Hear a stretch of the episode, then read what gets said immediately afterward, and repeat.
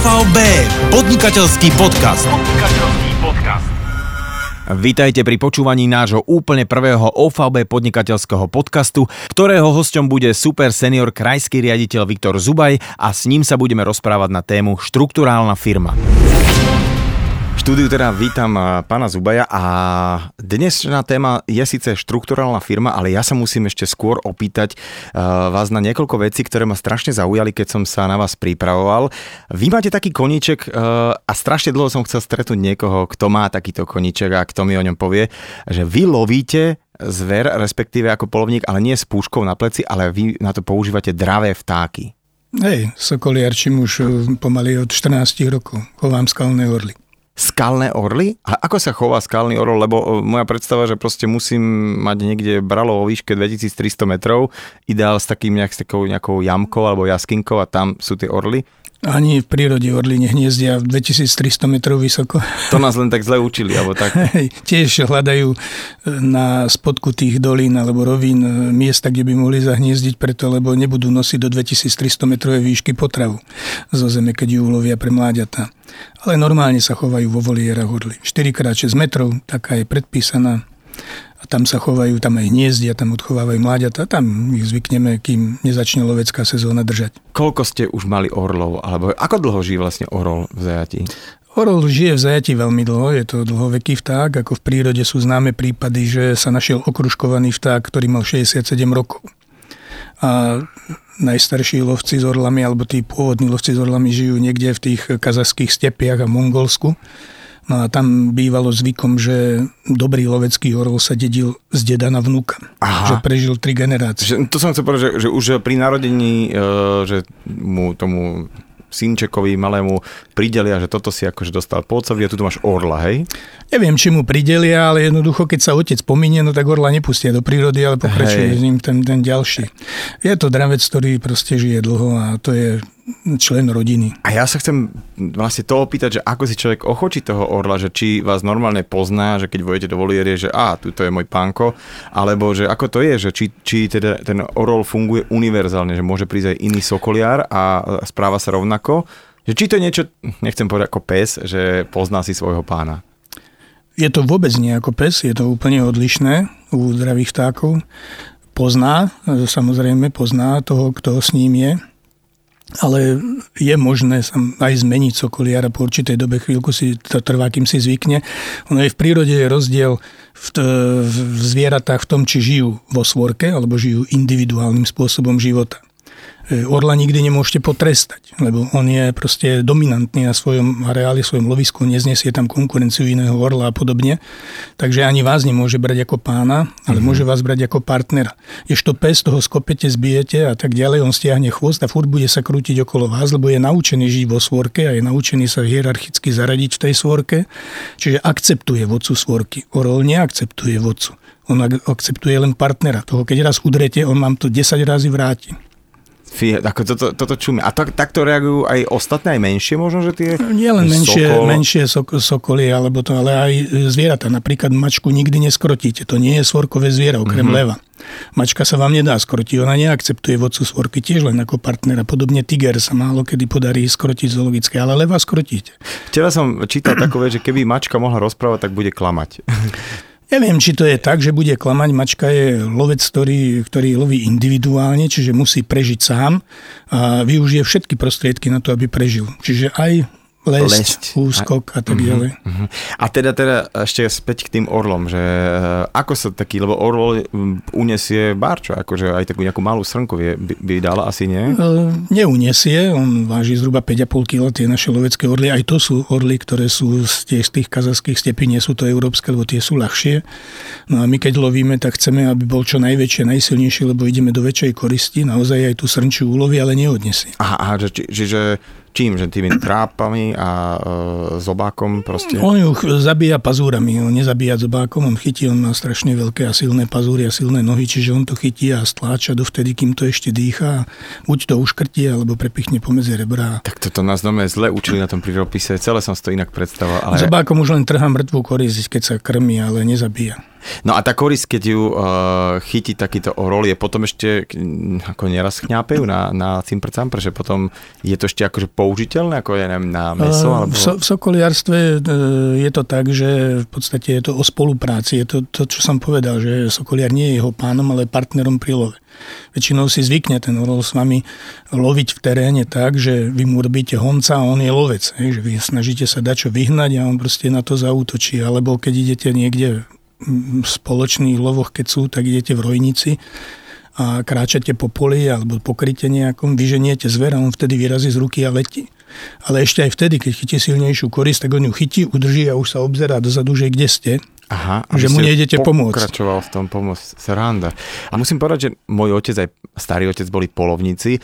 Ja som sa na to nejak nedal, neviem, nechytilo ma to, ale práve, že toto lovenie akože divými vtákmi, alebo teda dravými vtákmi, to sa mi strašne páči a príde mi to hlavne fér. Takže je to stále ako v rámci toho kolobehu v prírode, že ktorý je prirodzený, proste tak to je, že tá dravá zver.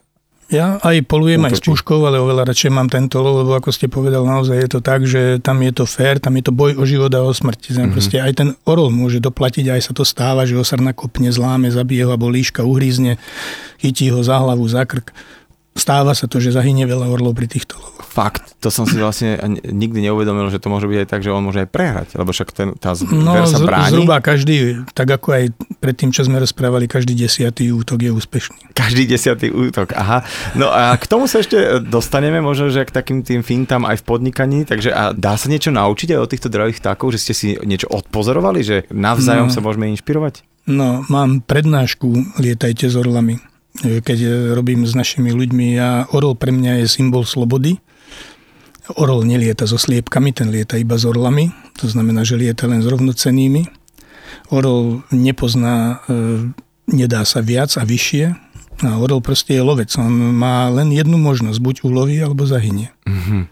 Čiže on musí byť úspešný. Sú tam isté paralely. Je ich mnoho, najmenej 10 ich používam. No a teda ale teraz úplne prehodím kartu, lebo vy okrem týchto dravých vtákov, ktoré sú podľa mňa akože fakt, že na orla, keď sa človek pozrie, tak je to majestátne, už keď si po centimetroch rozoberie, že akú má hlavu, aký má pohľad, aký má zobák, aké má tie drápy a tak. Ale vy sa venujete aj chovu holubov.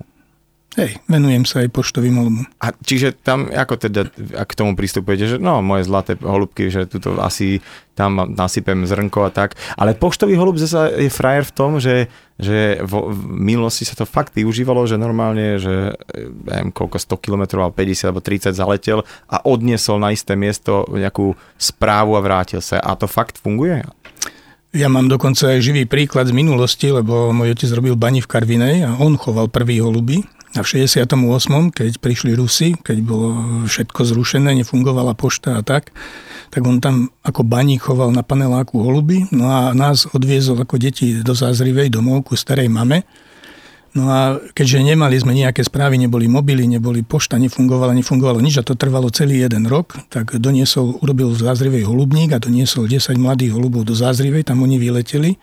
A vždy, keď raz za mesiac prišiel, tak zobral tých 10 mláďat so sebou Karvinoja, po jednom ich púšťal. Napísal im lístok na krúžok a zobrali ich do Karvinej a tam ich z balkóna vypustil a tie holuby prišli a doniesli správu, že je všetko v poriadku. Čiže SMS-ky posielal. Posielal SMS-ky a bolo zaujímavé, že kedy ten holub prišiel hneď za 2-3 hodiny do obeda a stará mater vybehla hore schodami, aj keď nevládala behať, ale kým neprišiel holub, u nás sa nič nerobil. Fakt. A niekedy sa blúdil, prišiel až večer, tak celý deň sme boli nervózni, že čo sa deje. Čo je s tým mocom, akože nepíše, hej? Nepíše, no. Nedvíha. Nepíše, nefungujú siete. A potom ten holub vie ísť aj naspäť, či ho treba zobrať? Nie, on vždy doletí domov, tam, kde vyletel, kde poprvýkrát vyletel z holubníka. Čiže musí to byť holub, ktorý je donesený do holubníka ako mláďa, čo ešte nevie lietať. A on stade vyletí, on si zapamätá to okolie toho holubníka, len tam dolieta. Čiže to je taká vec, že je jednosmerný. Jednosmerný, čiže musíte ho zobrať so sebou a vypustiť a on sa vráti. A potom hoci, kde ho vypustíte, on sa vráti na to miesto. Hoci boli takedy, fašisti to mali, Nemci mali také tie potulné holubníky, kde ako včeli ich zalietali na jednom mieste 2 mesiace, že mali tie maringotky, také prevozné.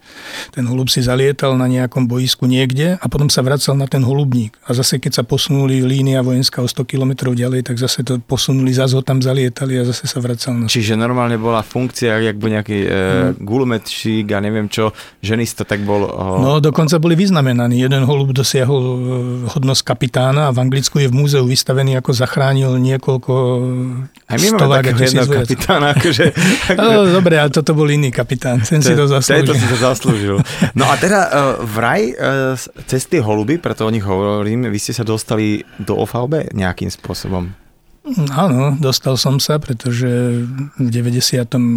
roku som bol na výstave poštových holbov medtedy ešte federálneho štátu, to bola olympiáda Čechov a Slovákov, no a samozrejme chceli sme ísť po tých najlepších chovateľov, aby som doniesol najlepší materiál, no a stretol som sa s pánom Čihákom v Čechách na jednej výstave.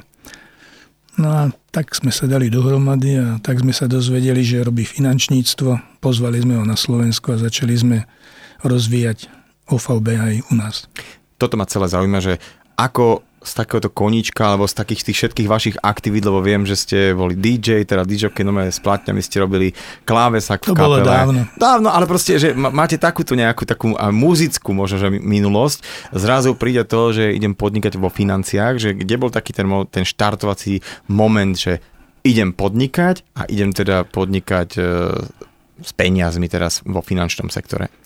Viete, keď som začal hrávať diskotéky, v tých časoch to bola taká partizánčina, v ktorej sa predávalo víno, na diskotékach sa dalo celkom slušne zarobiť, tak ako 16-17 ročný som mal mesiace také, kde som zarobil trikrát viac ako môj otec, ktorý robil vtedy šoféra na ČZAD. Lebo keď sa mi podarilo hrať 3-4 víkendy, piatok, sobota, nedeľa a za každý som dostal peniaze, takže mal som pomerne slušný príjem, ako 17-ročný som už mal vlastné auto, takže som vedel, že peniaze sa asi dajú zarobiť úplne inak, nie ako len rukami a prácou niekde v zamestnaní. Od do? Od do, samozrejme, takže nebol som nikdy spokojný s tým, čo mám, pretože rozdeľujem ľudí na dve skupiny, na ľudí, ktorí celý život prispôsobujú svoje ciele svojim príjmom. No a ja som taký nechcel byť, ja som vždy prispôsoboval svoje príjmy svojim cieľom.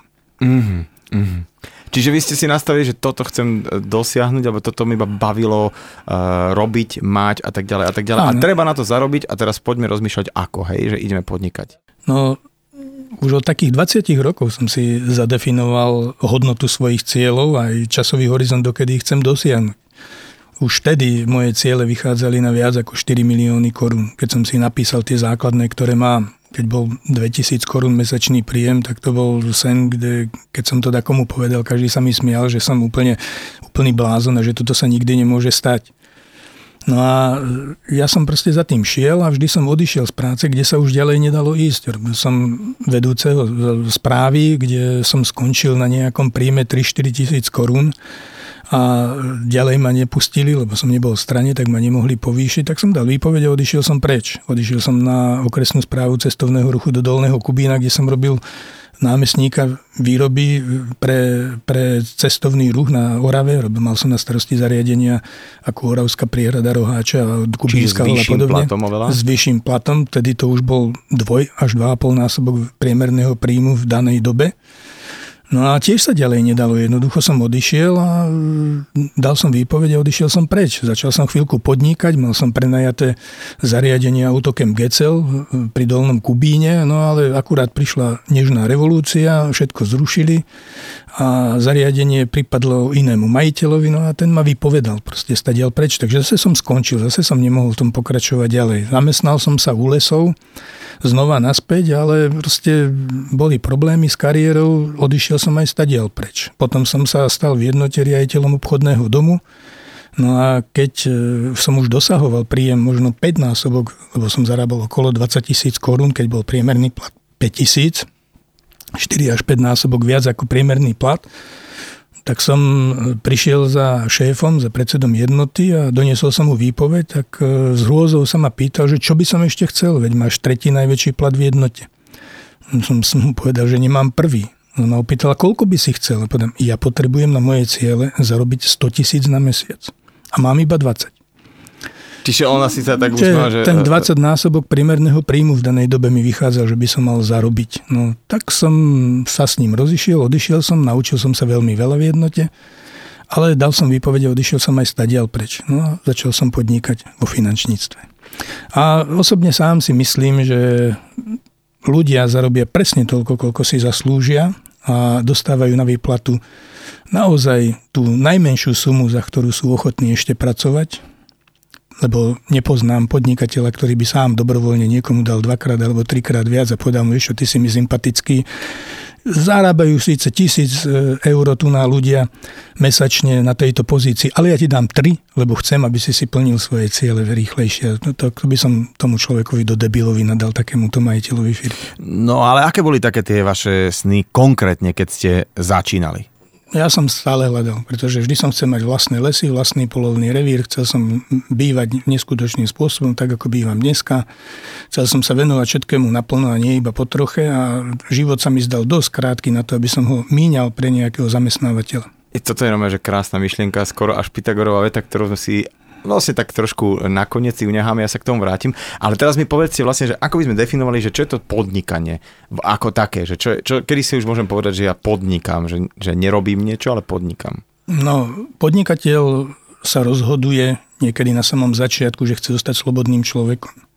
Rozhoduje sa o tom, že už nemieni vymieňať svoj čas, svoju energiu, svoj rozum za nejaké smiešné peniaze, aby plnil ciele a sny nejakého zamestnávateľa alebo niekoho iného, ale je to človek, ktorý v danom momente sa rozhodne, že chce byť slobodným a že ide pracovať na svojich vlastných cieľoch. A prečo by som, napríklad, keby ste nejakého svojho známeho stretli a vidíte ten jeho príbeh, že nie je úplne šťastný, ako prezentuje to tak, že ja sa nemám zle, však ja ako mám dobré zamestnanie, ale cítite z neho, že vlastne žije taký ten priklopený, pridúsený život a ako by ste ho zlomili, že počuj, nerob toto, rob to inak trošku, že kde je taký ten, ako nakopnúť nejakého človeka, aby to zmenil? Viete čo, všetko je o spokojnosti daného človeka. Ako asi základná otázka je, ktorú by som každému položil, skús mi povedať, či tak, ako žiješ dneska, chceš žiť aj o 5 rokov. Mm-hmm. Skúsi sadnúť teraz a začni mi rozprávať o tom, ako chceš za 5 rokov žiť, či je to to isté, čo chceš dneska. A keby si mohol zarobiť 3-krát viac, či by si tu zostal na tomto mieste. Hej, no skutočne toto sú základné otázky, ktoré danému človeku treba položiť. Ak je spokojný, ak jediné, čo ho štve, je to, že má málo peňazí, ale ostatnému vyhovuje, tak nebude nikdy podnikať. Mm-hmm. Je to aj o tom, ako je schopný zobrať zodpovednosť sám za seba na seba. Lebo drvivá väčšina ako zamestnancov ja považujem za ľudí, ktorí ani za seba nevedia prebrať zodpovednosť. Pretože niekto iný musí vymyslieť, čo budú robiť, niekto iný musí vymyslieť, z čoho ich zaplatí, niekto iný musí vymyslieť, ako to predá, čo robia, tú službu alebo výrobok. V podstate ten človek nerozhoduje za nič, ten zamestnávateľ o ničom. Rozhoduje len o tom, že ráno vstane a musí niekde prísť odrobiť 8 hodín a večer prísť akurát frfle celý čas, ale nie je schopný ani za seba samého zobrať na seba zodpovednosť. A teraz, keď sme pri tej úplne že téme dnešného dňa, štrukturálna firma, tak aký je možno rozdiel, alebo ako by sme si nejak vysvetlili, že čo je to tá štrukturálna firma a aký rozdiel v podnikaní v štrukturálnej firme? Štrukturálna firma je v podstate obchodná sieť. Je to neskutočne efektívna, výnosná, výhodná, zaujímavá obchodná sieť, ktorá poskytuje buď služby, alebo predáva nejaké výrobky. Je to ten najjednoduchší a najefektívnejší spôsob, ako rozbehnúť podnikanie. Bez investícií, bez všetkého. Stačí tam vložiť len 2 najdôležitejšie investície, ktoré má každý človek. Čas a rozum. Aha. No toto je presne tá vec, že keby...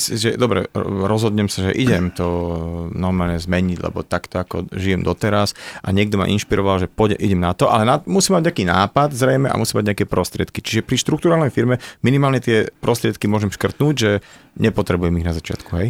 Viete, robím aj poradenstvo pre podnikateľov. Mnoho ľudí za mnou chodí s tým, že chcú začať podnikať. Chodia stolári, chodia, čo opravujú autá, chodia kadejakí, ktorí vedia čokoľvek vyrobiť alebo službu vedia zaujímavú poskytnúť. A vždy sa ich na začiatku opýtam, je mi jedno, čo ideš robiť, skús mi povedať, ako to ideš predať. Či máš vymyslený obchodný model, ako túto službu predáš. Či ideš čakať na to, že za tebou niekto príde a kúpi si to, čo ty ponúkaš, alebo už máš vymyslené, ako to ideš dostať do obehu, ako to ideš predať ďalej. Drvivá väčšina ľudí, ktorí uvažujú o podnikaní, vedia veľa vecí urobiť, ale nikto z nich sa nezaoberá, ako to predať. Štrukturálna firma je vlastne o tom, že my učíme ľudí, ako predať akýkoľvek výrobok, akúkoľvek službu a predať ju vo veľmi krátkom čase, veľmi veľkom množstve na celom území, v ktorom sa dá podnikať. Podobne ako internetové siete, kde sa predáva cez internet, tak presne takisto fungujú aj štrukturálne firmy. Ako obchodná sieť, ktorá sa rozrastie v krátkom čase na celom území a tá obchodná sieť má jedno veľké a úžasné špecifikum, že každý jeden človek je jedno obchodné miesto. A ako teda vlastne si to mám predstaviť, že to je nejaká hierarchická vec, že sú nejaké poschodia a ja vchádzam na to prízemie a tam mi tí ľudia z tých vyšších poschodí nejak ako keby radia alebo mi poskytujú nejaký servis, alebo vôbec čo poskytuje, dajme tomu OVB, tým novým ľuďom, že OK, ja prídem k vám, chcem podnikať, mám presne, ako ste povedali, že mám chuť a čas a svoju energiu a vy ma nejak upracete, že dobre, robí sa to takto, alebo ten môj vedúci, že čo so mnou robí? Viete, človek, ktorý príde k nám, väčšinou príde z prostredia zamestnanec. Príde naučený, že niekto mu dá prácu, niekto mu povie, čo presne ako má robiť a niekto mu určí, kedy nastúpi, kedy odíde. Vlastne určí mu pracovnú dobu a pracovnú náplň. Ako základom prípravy človeka na podnikanie je zmeniť jeho myslenie. Zmeniť to zamestnanecké na podnikateľské. Je to veľmi ťažké, pretože môžem ho naučiť čokoľvek, môže získať všetky licencie, môže všetko vedieť a aj tak si nedokáže zarobiť peniaze na seba, lebo je stále zamestnanec ako myslení. Takže jedna zo základných vecí, kedy ten človek nastúpi do štrukturálnej firmy je, aby sa naučil návyky, ktoré ako podnikateľ musí mať. Vôbec to nie je o tom, či je geniálny, či veľa vie, či sa vie veľa naučiť, alebo či mu dáme, alebo nedáme úplne všetko, čo by on chcel, ale je to o tom, aký je on. Či si dokáže naučiť sa byť sám sebe šéfom. Aha, či to fakt, že to nastavenie úplne to príde. Nastavenie hlavy, to úplne na začiatku to musí byť. A to je vlastne asi, neviem, teraz čo ste povedali, tak z toho mi vychádza, že možno niekedy je lepšie s takým človekom, čo ani nemá žiadne nejaké pracovné skúsenosti, nejaké veľké, ako s niekým, čo má zažité a už naučené, viete, tak jak starého psa novým kouskom nenaučí, že niekto to dlhodobo robil pod niekým a je zvyknutý presne na to, že no tak mi povedzte, čo mám robiť a ja to budem robiť. V tomto máte 100% pravdu, pretože chodili ku nám už kadejaké vyhodení riaditelia bank, poistevní, lebo tam sa to stále mení, tí manažeri odchádzajú, prichádzajú, ako keď neplní plán. Ja tvrdím, že životnosť manažera je maximálne 7 rokov. A za tých 7 rokov sa mu určite raz, dva razy nepodarí splniť plán. A ak ho nesplní, tak ho okamžite vymenia. Väčšina týchto ľudí k nám príde a začne rozprávať, že ja som bol riaditeľom toho alebo hen toho a ja toto všetko zvládam, mám známych, mám kontakty, mám všetko. A potom mu dáte jednoduchú úlohu a on ju nedokáže urobiť. Lebo to je iné z pozícií zamestnanca šéfa riadiť nejaký kolektív a robiť nejaký obchod, kde sa vám všetci pomaly tisnú do zadku, napríklad takému riaditeľovi banky, pomaly všetci podnikatelia chodia, uplácajú, podlízajú a tak ďalej.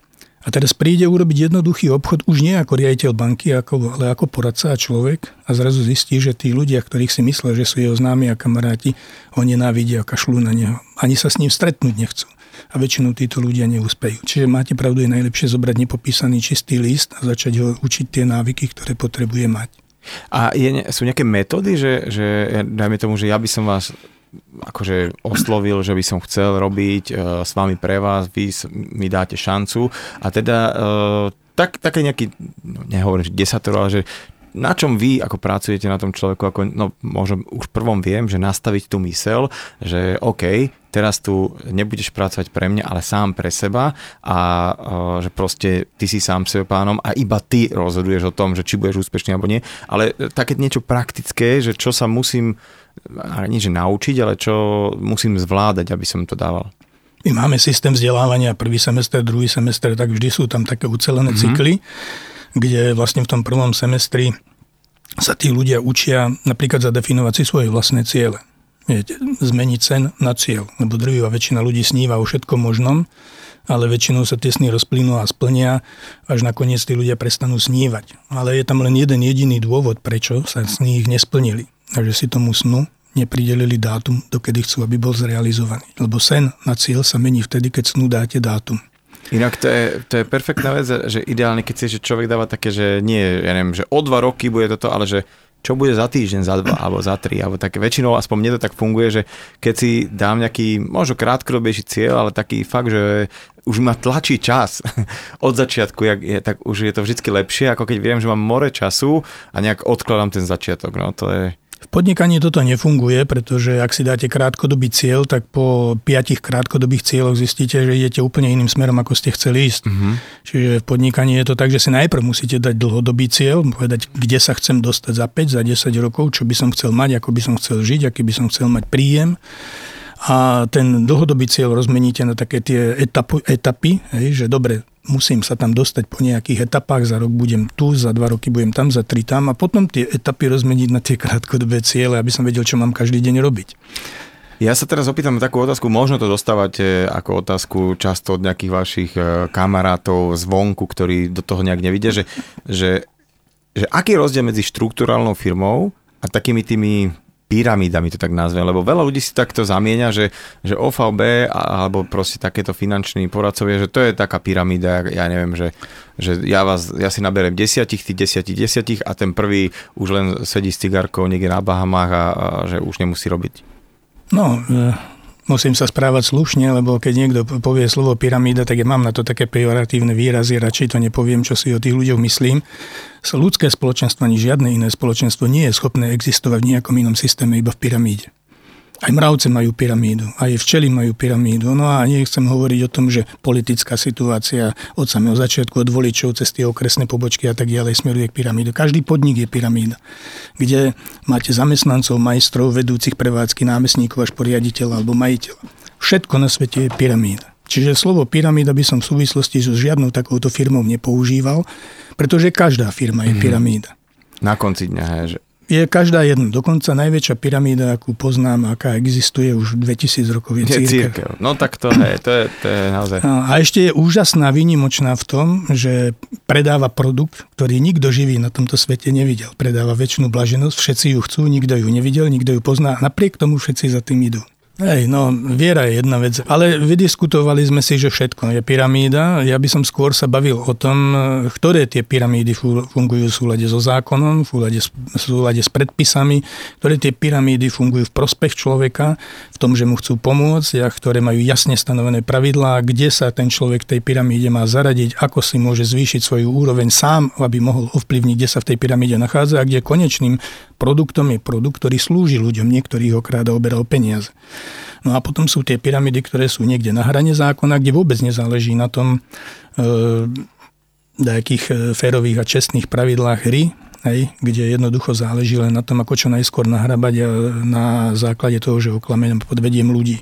Takže takto by som rozdielil všetky pyramídy a všetko je pyramída, ale OVB je firma, štrukturálna firma, ktorá má jasne stanovené pravidlá, ktorá je tu na to, aby pomáhala ľuďom, aby slúžila ľuďom. V podstate OVB je podnik pre podnikateľov. A teraz ste povedali jednu vetu pred chvíľkou, že človek si to, na ktorom poschodí tej pyramídy sa nachádza, že určuje sám, že tým ako chce, že ak si on povie, že pôjdem až hore a robí všetko preto, teda akože podniká a darí sa mu plniť tie ciele, ktoré si dával, takže automaticky je tam ten rast, hej? Áno, presne je stanovené, ako si môže sám zvýšiť príjem za vlastnú prácu. Niekoľko úrovní sadziebie, vždy závisia od množstva obratu, ktorý vie ovplyvniť. Presne vie sám si stanoviť, kedy sa môže stať vedúcim, kedy sa môže stať riaditeľom, kedy môže byť dokonca spolumajiteľom firmy. Tie pravidlá sú jasne a presne stanovené. Čiže ten OVB systém odmeňovania a kariéry je veľmi spravodlivý, lebo presne poukáže na to, či ste schopní alebo ste neschopní a či dokážete naozaj byť podnikateľom alebo nie. A väčšina ľudí prechádza kariérovým plánom tak, že dosiahnu nejakú úroveň, nejaký level, s ktorým sa uspokoja a proste ďalej nejdu. To je ich osud. A tí, ktorí nie sú schopní plniť ani tie základné princípy, tak z tohoto systému odchádzajú. A samozrejme ani jeden z nich nepovie, že bol som sprostý, alebo jednoducho som bol neschopný, bol som slabý, nedokázal som splniť to, čo dokážu splniť stovky iných ľudí a odišiel som, ale povie, bol som vo VB, ale mne sa to nepodarilo, ja som nezarobil. Hej.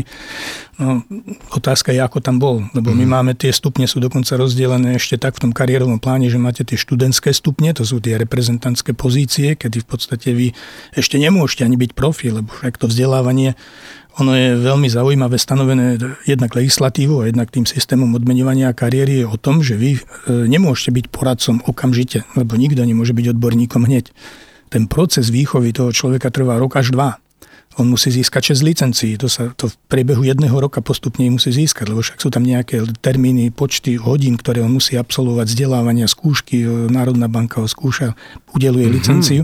Takže on prechádza nejakým odborným vzdelávaním, ale zároveň aj osobnostným rozvojom, nejaké úlohy musí plniť, čiže on zároveň plní viac úloh.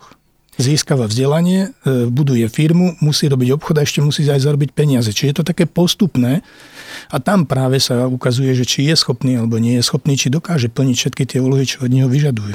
Musím povedať, že teraz ma napadla taká paralela s alternatívnou medicínou, že veľa šarlatánov samozvaných robí zlé meno alternatívnej medicíne, tak takisto aj možno takí tí ľudia, ktorí sú v rôznych finančných inštitúciách, ktorí nefungujú ako OVB. Toto, čo som teraz presne počul, o tej výchove a o tých certifikátoch a tak ďalej, že príde Joško Ferko z Hornej Dolnej, sadne si vedľa mňa a začne mne radiť, čo ja mám robiť so svojimi peniazmi a pritom on nevie vôbec, ako by si mal nastaviť svoj život a so svojimi peniazmi. Takže že toto je super, že čo ste povedali, že ten človek začne byť poradcom až tedy, keď má na to niekomu radiť a že áno, a je to znamená, že certifikované so všetkým. To je veľmi dobre počuť. Chcem sa opýtať, že aké štruktúry sa budujú štruktúrálne firmy, lebo viem, že sú priame, nepriame, ale nejak mi to vysvetlíte, lebo ďalej viete, už neviem.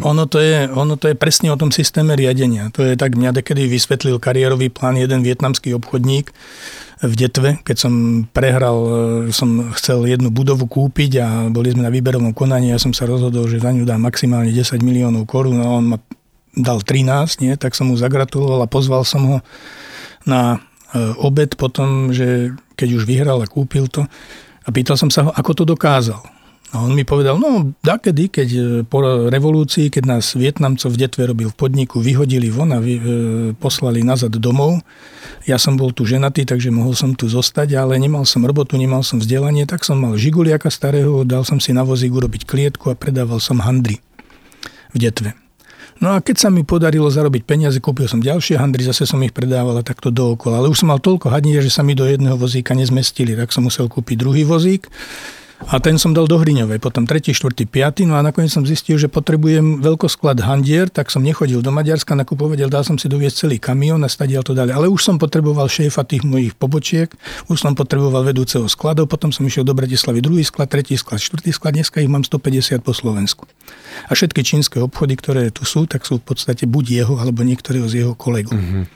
Čiže je to o rozširovaní toho obchodu, celý ten kariérový plán je o rozširovaní obchodných miest a o vychovávaní tých manažerov a tých ľudí na tých jednotlivých stupňov. Nie je to o tých robotníkov. Robotníkov zoženiete vždy dosť, ale schopného manažera nezoženieť.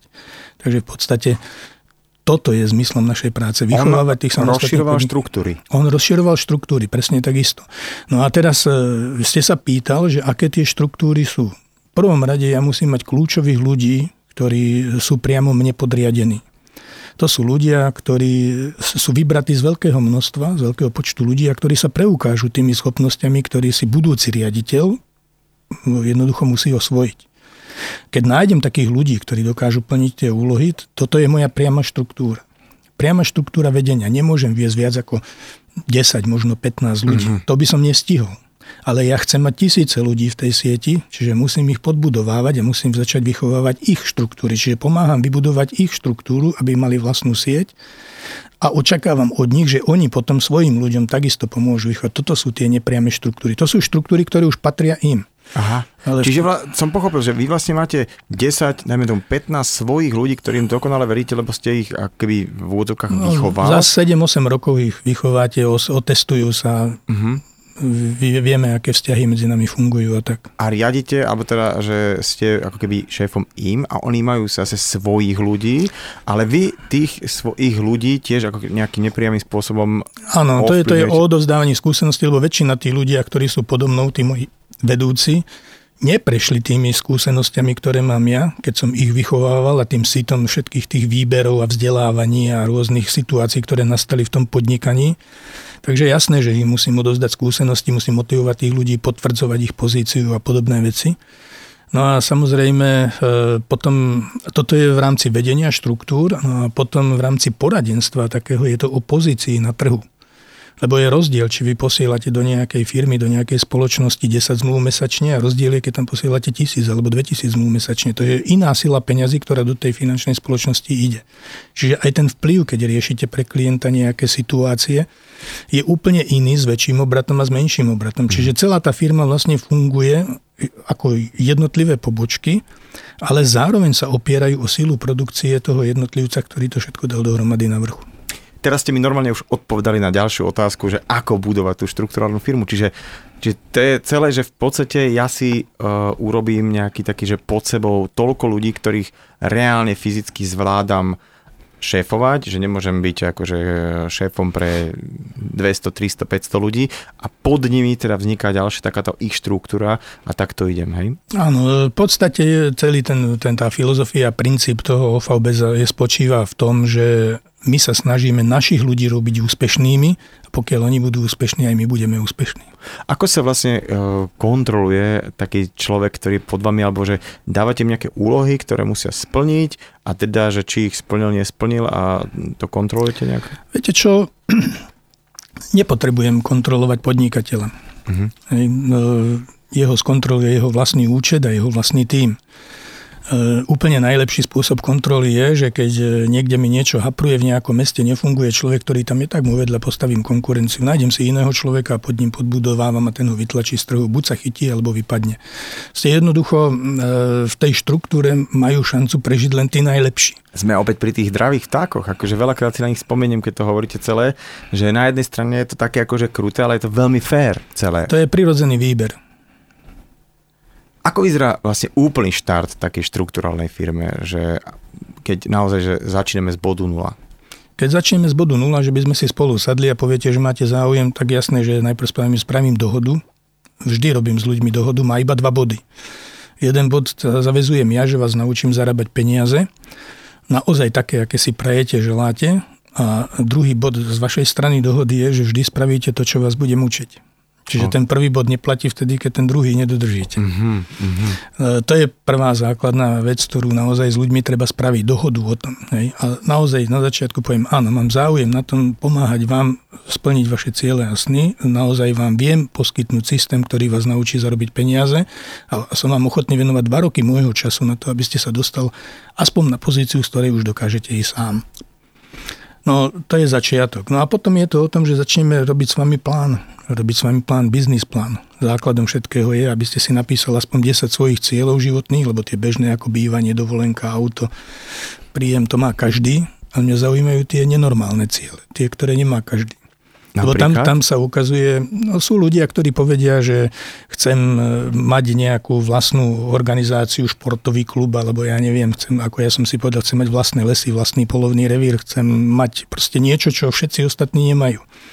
Ale ak chcete len to, čo chcú všetci ostatní, tak aj energie dáte len toľko, koľko všetci ostatní a aj peniazy zarobíte len toľko, koľko všetci ostatní. Ak nie ste výnimoční vo svojich snoch, nebudete výnimoční ani vo svojich aktivitách. Toto je veľmi krásne, musím si toto veľmi dobre pamätať, lebo nikdy som nad tým takto nerozmýšľal, musím povedať, a je to veľká pravda, že všetci tí, ktorí poznám, že niečo dosiahli, tak na začiatku si povedali aj takou divnou cestou, že no áno, keď som toto chcel, keďže toto bola taká halus, ktorú som mal v hlave, tak som musel na to ísť úplne inak. A možno nie tak, ako všetci priamo čarov, ale možno obklúkam ja všelijako, pretože som vedel, že to chcem a bez toho to vlastne ako či si hovorí, že tudy vlak nejede, že takto to musí... Najhorší človek je človek, ktorý nevie, čo chce.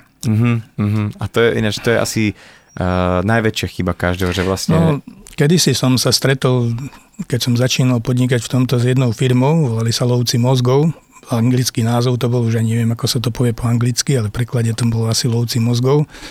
Oni mali za úlohu hľadať na Slovensku povolania, vzdelania, nejaké tie osoby, ktoré spĺňajú nejaké kritériá vysokoškolského. Keď prišli sem zahraničné firmy a hľadali nejakých ľudí do manažmentu alebo do vedenia firiem, tak oni proste siahli na databázu a zavolali na pohovor 150 ľudí, ktorí spĺňali tie kritériá, ktoré si tá zahraničná firma zadala.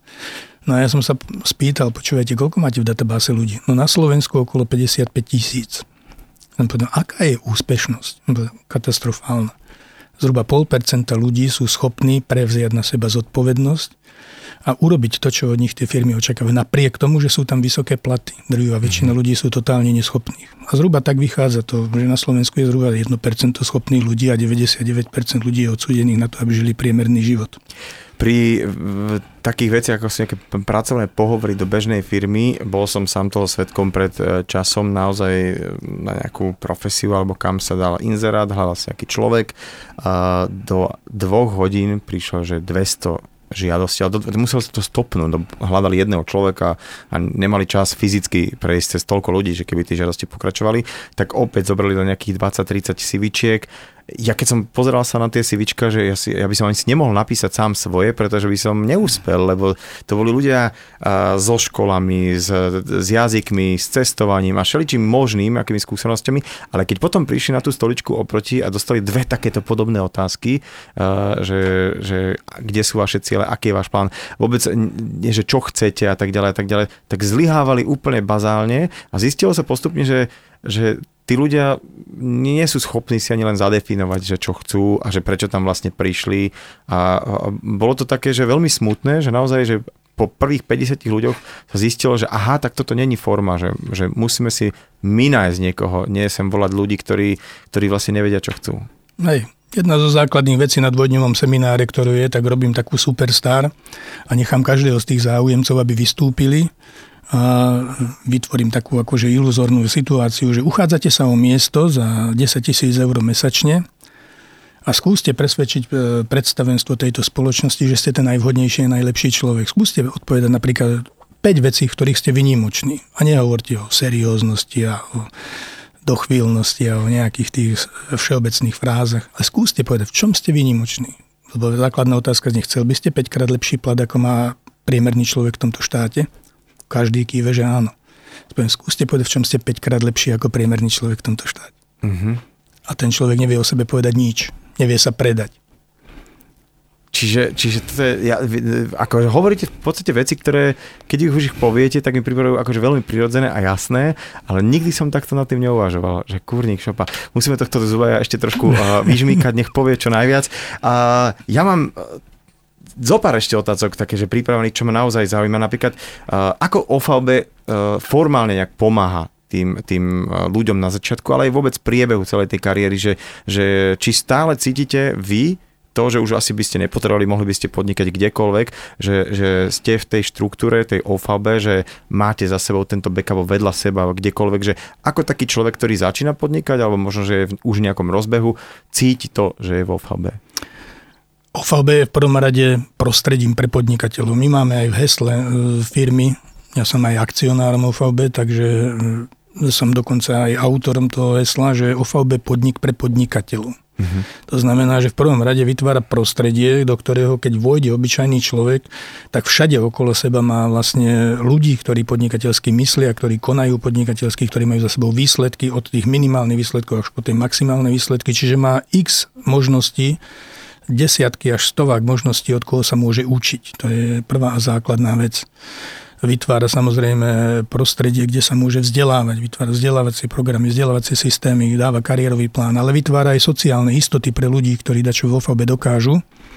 No a v konečnom dôsledku, ako OVB pre ľudí vytvára administratívne zázemie, právne zázemie. Nemusia si tí ľudia, ktorí idú podnikať, vymýšľať účtovníčky, nejakých právnikov, nemusia mať administratívu, nemusia investovať do IT, nemusia investovať do PR a do podobných vecí. Toto všetko robí za nich OVB. Mm-hmm. V podstate ten človek, ktorý do OVB príde, sa môže venovať len obchodu. Nemusí robiť nič inšie. Ako toto mi znie úplne geniálne, lebo naozaj na tom zakapalo veľa ľudí, že mali nejaký nápad a rozbehli sa, ale keď zistili, čo všetko tohto aparátu de facto človek potrebuje, presne, že účtovníctvo, IT, priestory a tak ďalej, jedno s druhým, takže vlastne toto OVB, to prostredie dáva. To podnikateľské prostredie, ale v tom je výnimočné, pretože ja samozrejme podnikám vo viacerých štátoch, som na Ukrajine, v Poľsku, Chorvátsku, v Čechách, ja nikde nič nemusím vybavovať, ja proste prídem na Ukrajinu, porozprávam sa takto s 3 ľuďmi a začneme zajtra podnikať, všetko je tam už vybavené, rozumieť? To je to, čo nevie nikto iný napodobniť, lebo sme v 15 štátoch, čiže my v podstate konkurenciu nemáme. Ja sa smejem tomu, keď mi niekto povie, čo vaša konkurencia, aká? Dachto, kto tu na Slovensku robí pár zmluv, alebo dachto, kto je v 15 štátoch a má niekoľko miliónov klientov a obrat, ktorý sa s vami ani nedá porovnať.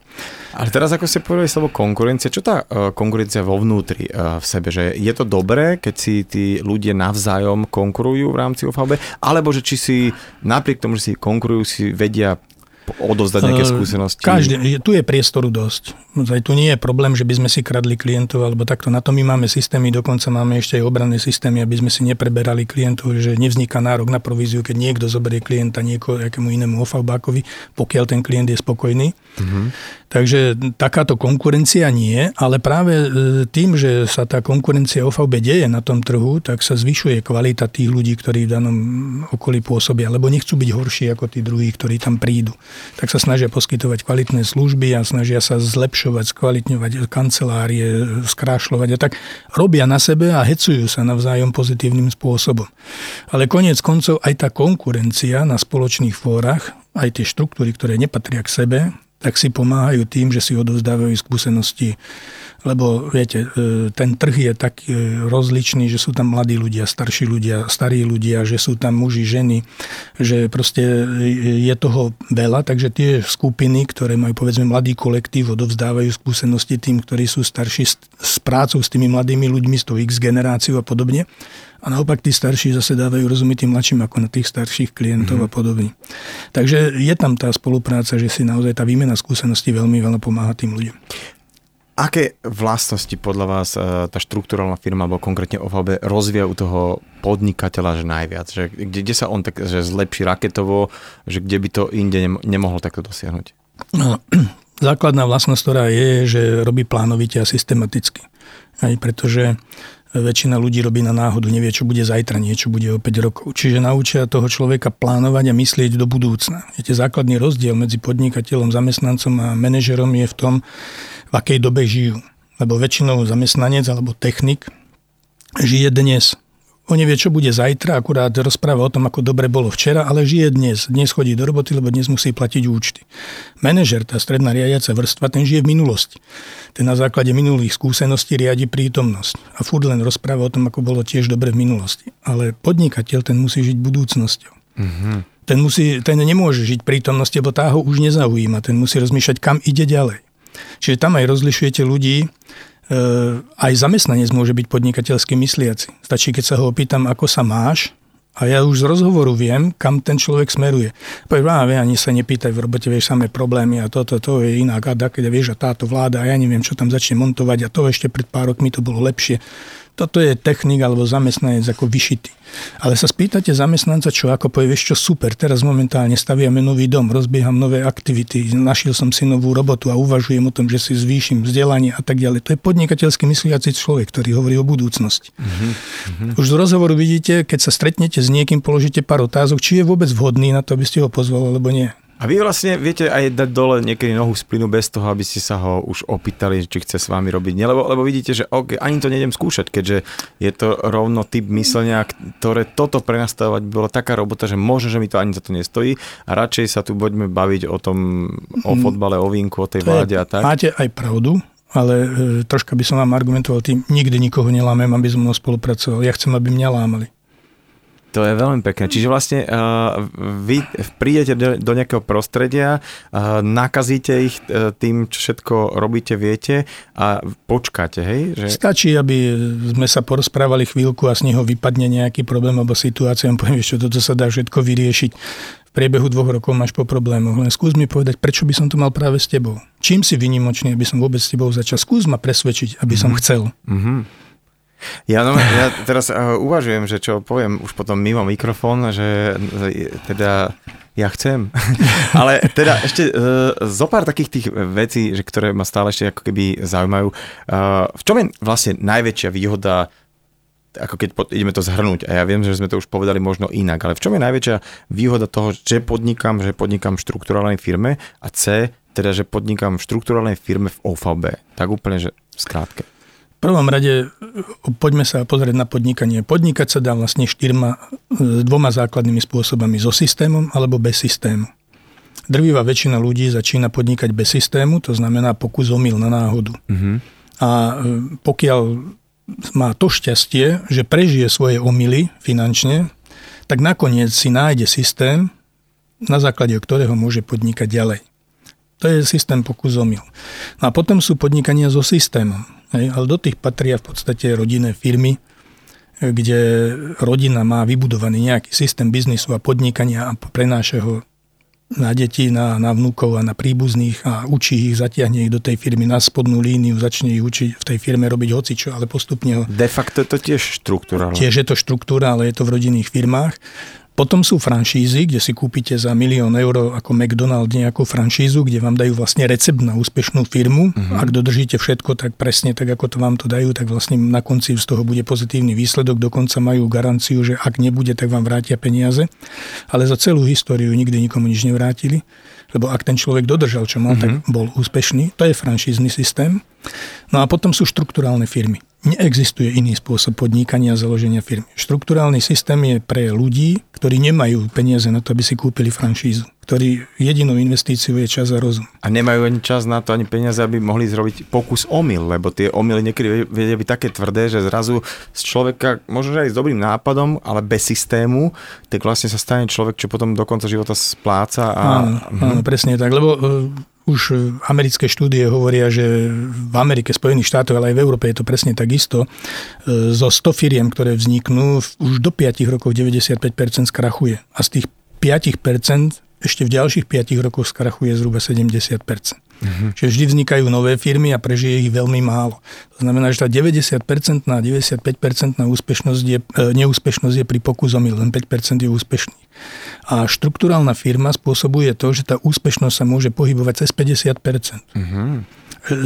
Ten človek, ktorý začne podnikať v štrukturálnom systéme, so systémom, tak môže na...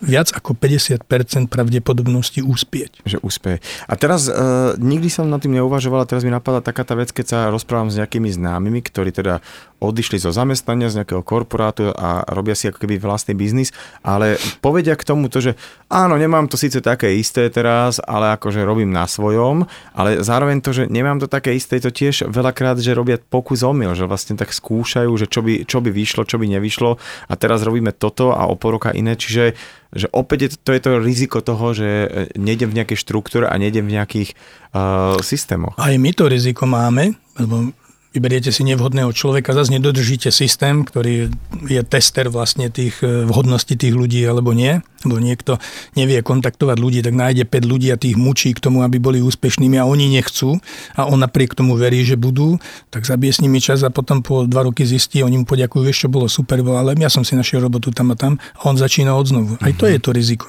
Ale to je len preto, že nedodržal systém toho výberu, že nebolo to tak... Nedával pozor. Neplnili úlohy a aj tak si ich pustil ďalej. Neurobili to, čo mali a aj tak si im dôveroval. To je tvoja chyba, to je tvoj problém. Čiže opäť ideme k dravým vtákom, že jednoducho musíme byť niekedy drsní a musíme proste ten zákon toho silnejšieho vyhráva, že naozaj, že keď niečo nikto nesplňa, tak čau, pápa, hej? No, pri poštových holuboch to mám ešte lepšie urobené. Proste holub, ktorý nerobí výsledky, tak skončí ako potrava pre orly. Okamžite ho zabijem. Čiže je to fakt takto drsné. A nehávam len tých najlepších. Doteraz to bol taký milý ujo tento Zubaj, ale a teraz takto drsne končíme. Ale ešte bez tejto otázky by som nemohol ukončiť tento podcast a to je to, že aký vy máte taký svoj osobný recept hľadať klientov, respektíve, že osloviť klientov a ako ich osloviť? Viete čo, to je o tom, že ja som stále nastavený na rozhovor. Ja sa rozprávam s ľuďmi každý deň, s desiatkami, stovkami ľudí. Ja ich nemusím hľadať, tí klienti si ma nájdu sami. Že vlastne... Pretože z tých rozhovorov vzniknú situácie, kedy ten človek vysloví nejakú požiadavku, nejakú potrebu a ani nevie, kto som. Ja sa mu nepredstavím, že som poradca dopredu. Ja nikdy neponúkam niekomu niečo, kým neviem, že on chce kúpiť. Takže v podstate, keď ten človek zrazu vybalí, že zháňa niečo to a čo by si chcel, ako by to malo vyzerať a tak ďalej. Ja poviem, a čo ponúkneš? Urobíš aspoň kávu, ak ti dám na toto odpoveď. A už je to tam. A ja sa proste neriešim. Ja neriešim internet, neriešim Facebook, neriešim nič. Ja sa stretávam s ľudí. Ja mám najradšej face-to-face stretnutie. A koniec koncov veľké obchody sa stejne cez internet nerobia. Tam sa robia veľké množstvo malých obchodov.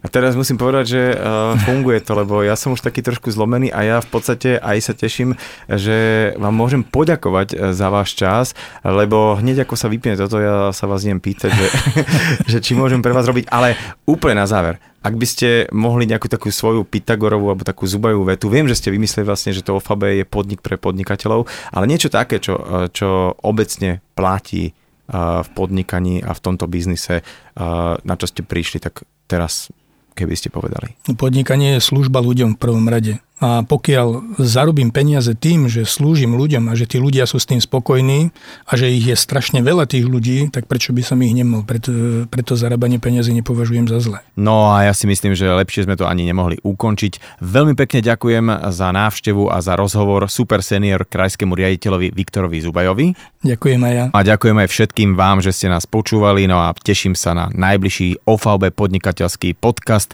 ktorého hosťom bude Robert Gali. OVB, podnikateľský podcast.